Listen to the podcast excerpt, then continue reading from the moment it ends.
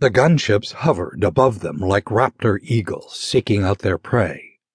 Nathan huddled close to Manuel in the thick underbrush, praying to a god he didn't believe in that the death squads wouldn't spot them with their high powered binoculars. One of the gunships dropped to within meters. The wind from its blades whipped up clusters of leaves which swirled in the air. The trees trembled as though they were about to snap. Nathan held his breath.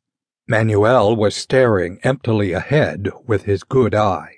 The eyebrow on the other one twitched above the black patch. Nathan tensed, dreading the chug of chain gun fire.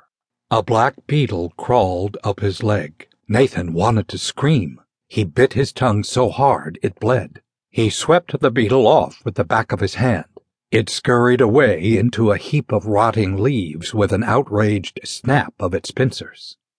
The gunship drifted away and joined the others. They flew north, Within seconds, the clamor of the rainforest had taken over again, monkeys chattering overhead. Nathan turned to Manuel. You have to let me know what's going on here. They're hunting for survivors, Manuel said as they rose to their feet. So far from the attack zone? It's possible. Seems odd.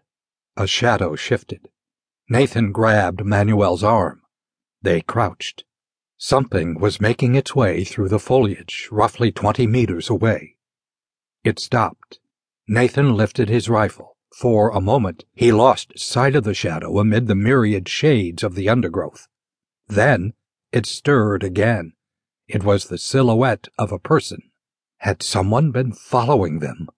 Nathan's index curled round the trigger. The shadow moved away.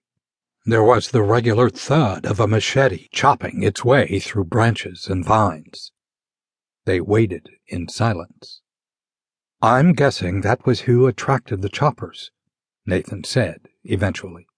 The forest is full of people. Too much like coincidence. Manuel shrugged. Manuel, you need to tell me about Front 154. Manuel whipped his machete clean of mud and leaves against a tree trunk. Manuel? I know nothing. Oh, come on. You know you can trust me. You said yourself the other day that it's all about trust and loyalty. That's beside the point. I need to know for my report. Otherwise, it's not even worth me writing it. No, why not, for God's sake? I've just spent six weeks in this hellhole, and I'm not an inch closer to finding out what's going on. Manuel stood up. Nathan's shoulders sagged. This was getting nowhere. Okay, Manuel said, peering ahead into the rainforest. Okay, what? They are a new paramilitary cartel.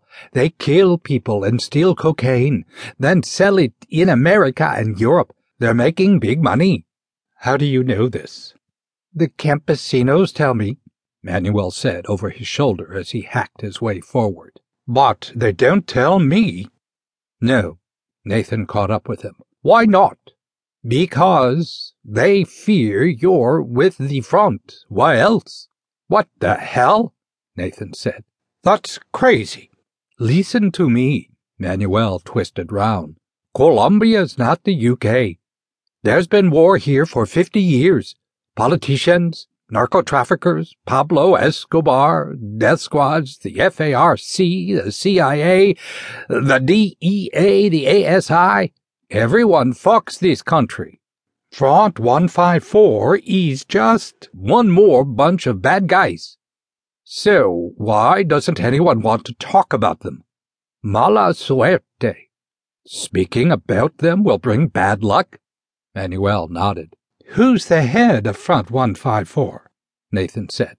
Manuel resumed his march. Manuel? Nobody knows.